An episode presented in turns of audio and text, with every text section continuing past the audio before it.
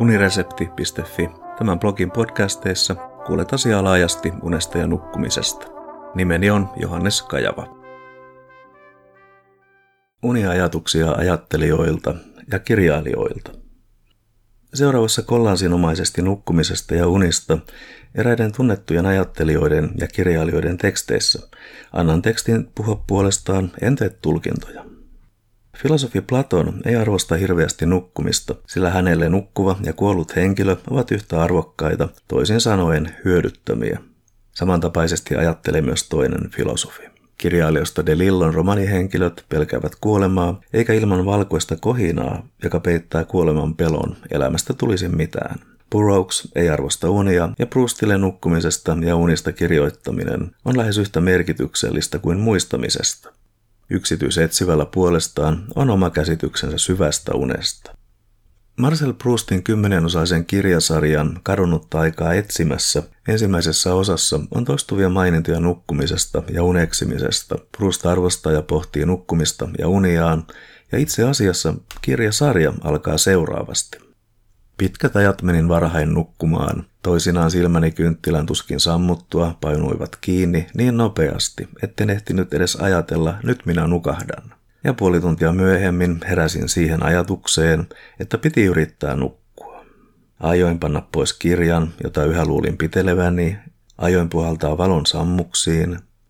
Nukkuessani olin koko ajan miettinyt sitä, mitä vastikään olin lukenut, mutta mietteeni olivat kääntyneet hieman kummallisiksi. Tuntui, että minä olin se, mistä teoksessa puhuttiin, kirkko, kvartetto, Frans ensimmäisen ja Karlo viidennen valtataistelu.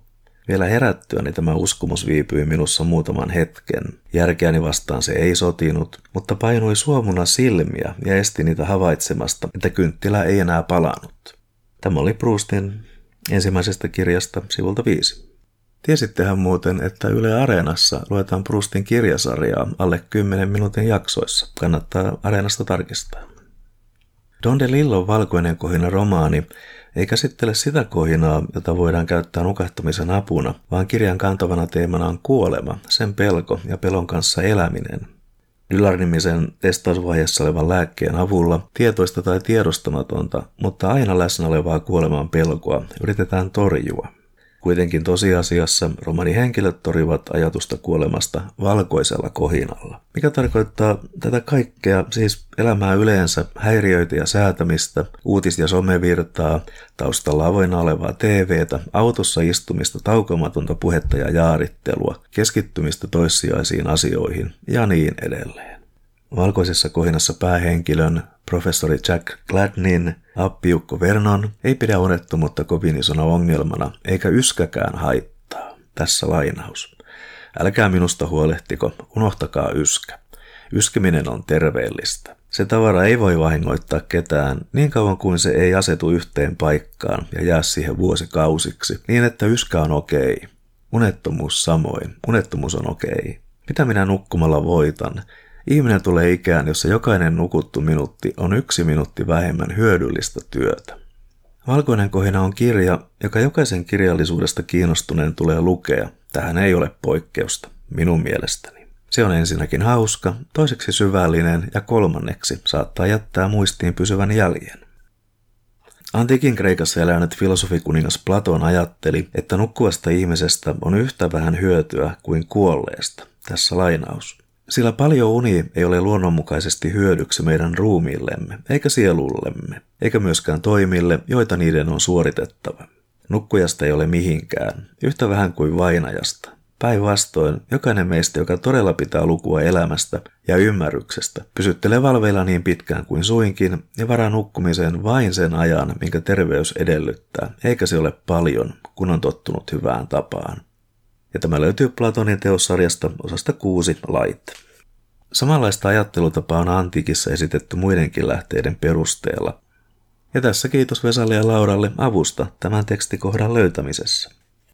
Yksi 1900-luvun vaikutusvaltaisimmista filosofeista, Ludwig Wittgenstein, tunnetaan parhaiten äärimmäisen vaikeaselkoisesta esikoisteoksestaan, jonka mystiseltäkin vaikuttavia lauseita on ilmeisen mukava lainata milloin missäkin kontekstissa, mutta toki tämä suotakoon. Wittgenstein kirjoittaa päiväkirjoissaan huonosti nukkumisen kielteisestä vaikutuksesta ajattelutyöhön, mutta toisaalta valittaa nukkumisen vievän aikaa työskentelyltä. Tässä pari lainausta. Minua lahjakkaampi ihminen on hereillä, kun minä nukun, ja nukun paljon, niinpä on helppoa olla minua lahjakkaampi. Ja toinen, olen nukkunut parina yönä joksenkin huonosti ja tunnen itseni kuolleeksi. En pysty työskentelemään. Ajatukseni ovat sumeita ja olen masentunut, mutta pahaenteisellä tavalla. Näin se on, kuten Wittgenstein sanoo, huonosti nukkuneena ajatus ei kulje, vaan harhailee, ja mitä tulee lahjakkuuteen, sitä tältä filosofilta ei silti tainnut puuttua. William S. Burroughs, jota voinee kuvata muun muassa kulttikirjailijaksi, ei arvosta unia. Lainaus. Vuosien ajan ihmettelin, miksi unet ovat usein niin tylsiä muille kerrottuna, ja tänä aamuna keksin vastauksen, joka on perin yksinkertainen. Kuten useimpien kysymysten kohdalla, vastauksen on aina tiennyt, ei kontekstia, kuin pankin lattialle asetettu täytetty eläin. Ja toinen, kuolema on unissa aina epämääräistä. Olen usein yrittänyt tappaa itseni unessa välttääkseni joutumasta poliisin kynsiin, mutta en tunnu koskaan todella kuolevan. Uni käy synkemmäksi sitä katsellessani. Joku pyyhkii tarkoituksella jäljet pois. Ja sitten vielä Burroughs kuolemasta. Lehdistötiedottajana Kim Carson sanoi, ainoa tavoittelemisen arvoinen päämäärä on kuolemattomuus, ja vittuun fyysikot, jotka sanovat, ei ole taulua ilman kehystä, ei elämää ilman kuolemaa. Ainoa asia, joka antaa elämälle merkityksen ja arvon, on kuolema. Miksi pitäisi olla toinen elämä? Etkö saa tarpeeksesi täällä? Tähän päättyi tämä lainaus. Hieman tuli rumaa kieltäkin siinä välissä.